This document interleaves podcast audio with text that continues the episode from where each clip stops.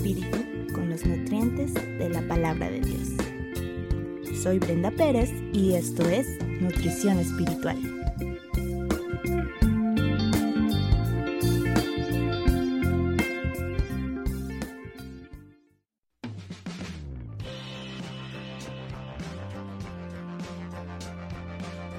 Cuando las palabras duelen.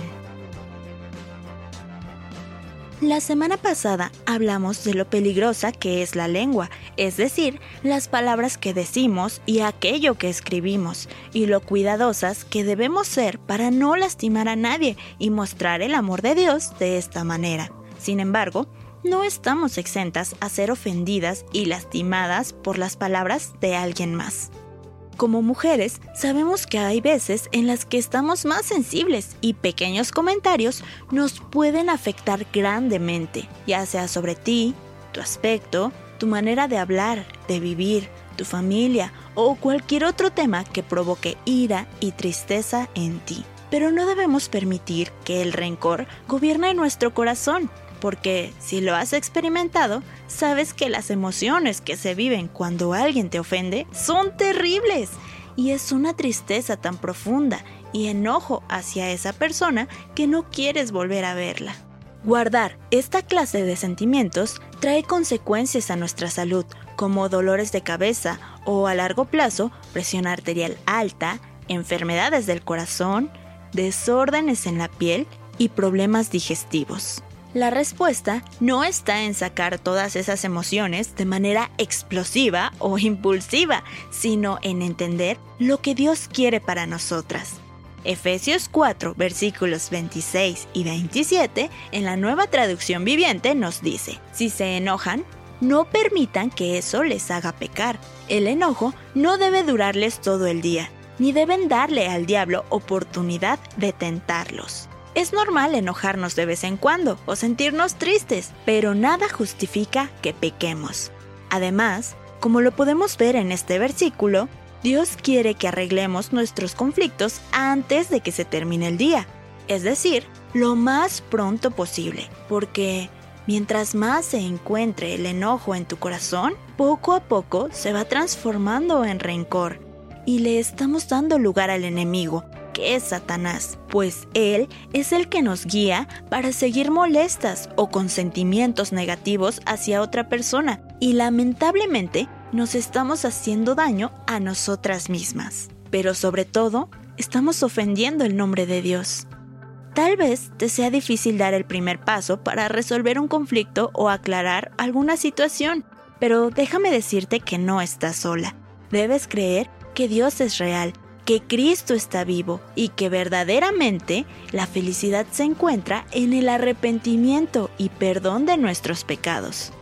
Si has creído, el Espíritu Santo vive en ti para hacer de ti una nueva persona que ya no actúa conforme a su corazón, que es engañoso, sino conforme a la promesa que Jesús ha hecho de adoptar por hijo a todo aquel que crea en él.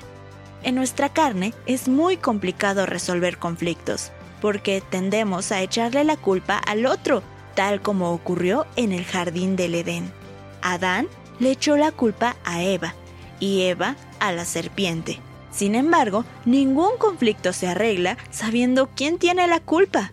Se arregla viviendo el Evangelio, recordando que, aunque esa persona te ofendió, si eres hija de Dios, tienes la capacidad de perdonar y dar el primer paso para buscar la paz con todos. Recordemos que a Jesús también lo insultaron, también lo difamaron, y él respondió con amor. Y aunque nadie buscaba a Dios, como lo menciona el libro de Romanos, él nos buscó, nos amó, aún sabiendo todos los pecados que cometeríamos a futuro. Que esta sea nuestra motivación, el amor de Dios. Y con esto en mente, ahora sí, podremos gozarnos y obedecer lo que dice Efesios cuatro, versículos veintiséis y veintisiete.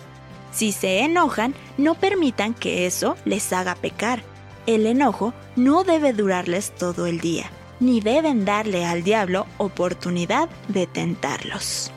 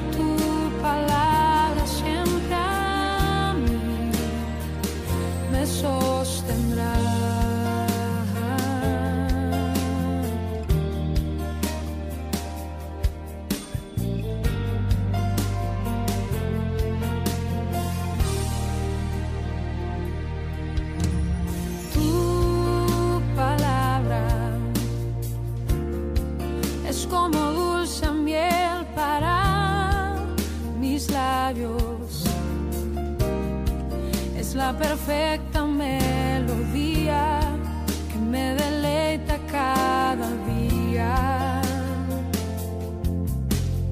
Tu palabra es mi refugio en medio de las pruebas. En la tristeza es mi alegría y en soledad mi compañía.